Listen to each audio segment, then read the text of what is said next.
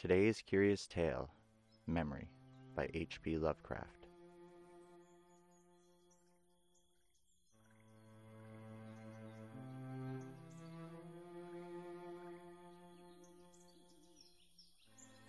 In the valley of Nis, the accursed waning moon shines thinly,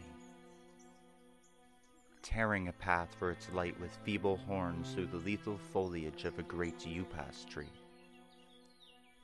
And within the depths of the valley, where the light reaches not, move forms not meet to be beheld.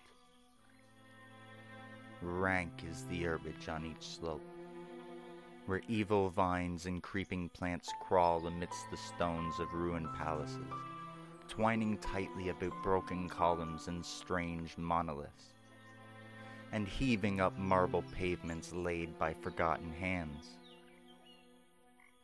and in trees that grow gigantic in crumbling courtyards leap little apes, while in and out of deep treasure vaults writhe poisoned serpents and scaly things without a name.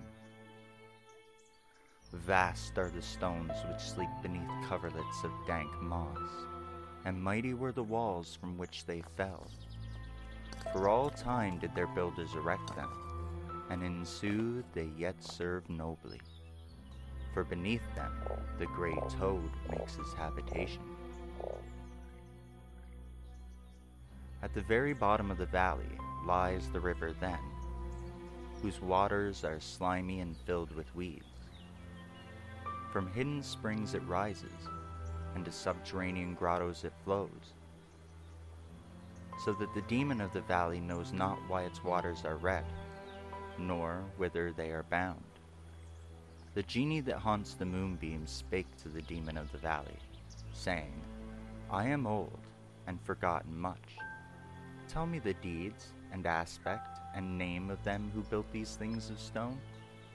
And the demon replied, I am memory and am wise in lore of the past, but I too am old. These beings were like the waters of the river Than, not to be understood. Their deeds I recall not, for they were but of the moment. Their aspect I recall dimly, for it was like to that of the little apes in the trees. Their name I recall clearly, for it rhymed with that of the river. These beings of yesterday were called man. So the genie flew back to the thin horned moon, and the demon looked intently at a little ape in a tree that grew in a crumbling courtyard.